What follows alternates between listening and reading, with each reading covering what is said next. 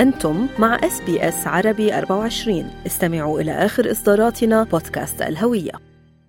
أصبحت بيئات العمل أكثر تعقيدا وتحديا مع التطور التكنولوجي في جميع جوانب الحياة خاصة في مجال السلامة والصحة المهنية وفي الصناعة والذي له دور مهم في تنمية اقتصادات الدول. وهذا ما يحتم على المنشآت الصناعية أن تضع استراتيجيات تحسن ظروف العمل والتحكم في أخطار العمل من أجل رفع معنويات العمال وكفاءتهم الإنتاجية. للحديث عن هذا الموضوع قال الدكتور محمد أبو رمان اختصاصي العوامل البشرية في WorkSafe فيكتوريا الذي قال ال human factors أو خلينا نحكي اللي هي علم العوامل البشرية ومرات بسموها هندسة العوامل البشرية هي بتختص في تطبيق اللي يعني ما نعرفه عن الأشخاص وقدراتهم ومهاراتهم وخصائصهم يعني بنحاول إنه نطبق هاي المعلومات في تصميم المعدات، تصميم آليات العمل، تصميم العوامل البيئية والسياسات والإجراءات للشركات.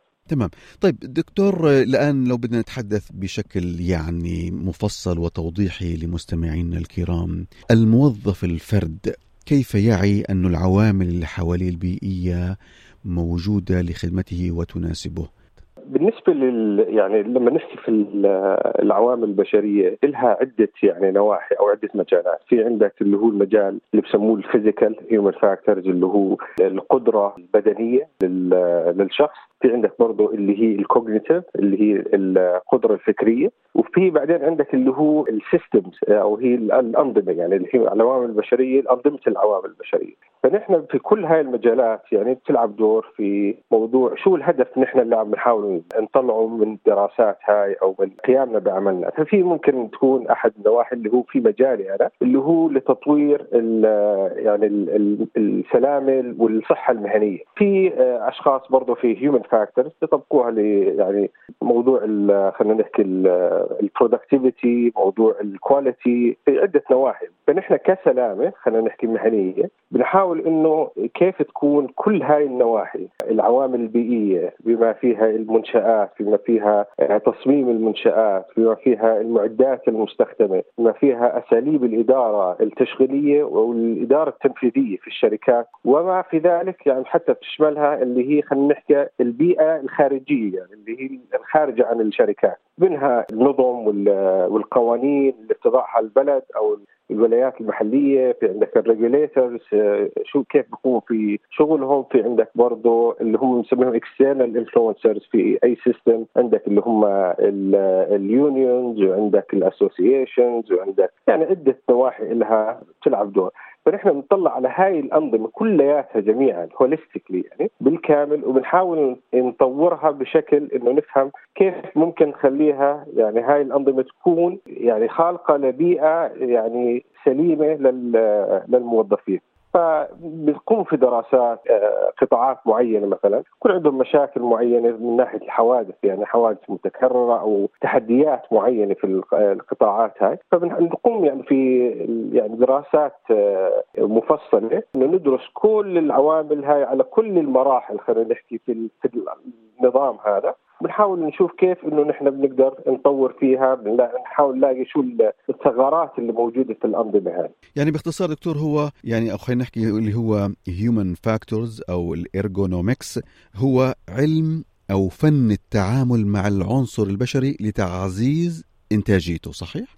أكيد 100% تمام طيب في حالة يعني الآن في مؤسسة بدها يعني أنتم تتابعوا هذا الموضوع فيها تطبيق هذه الأشياء كيف بيتم طلبكم؟ كيف بيتم يعني تهيئتكم ومراجعتكم لتهيئة هذه الظروف في مؤسسة ما؟ بالحقيقة بيكون يعني موجودين في يعني الأخصائيين العلوم البشرية موجودين في ال regulators موجودين في شركات consulting موجودين في الجامعات بيقوم بأبحاث funded وأبحاث غير funded بتكون ممولة أو غير ممولة. كمان غير هيك بيكون في الشركات خلينا نحكي الكبيرة اللي عنده عندها القدرات كبيرة وعندها تحديات كبيرة بيكونوا موظفين أخصائيين العوامل البشرية. حسب خلينا نحكي الشركة الشركة أو القدرات تتم هاي يعني الدراسات. فعندك مرات بتكون مثلا في عوامل يعني مثلا بتشمل الولايه كلياتها وبتشمل أستراليا كلياتها مرات يعني في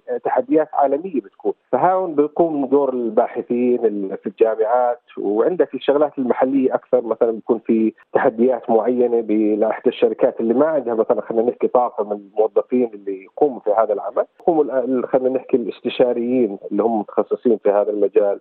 في عمل هاي الدراسات والبحوثات وبعدين عندك كمان في يعني أنا آه، شخصيا بشتغل في WorkSafe Victoria بنقوم في عدة دراسات لأنه بنطلع على شو شو المشاكل اللي بتواجه آه، فيكتوريا وبنحاول إنه ندرس هاي الشغلات ونحاول إنه نطلع بشغلات هادفة وشغلات تحسن من آه، مستوى السلامة المهنية لجميع الموظفين في فيكتوريا.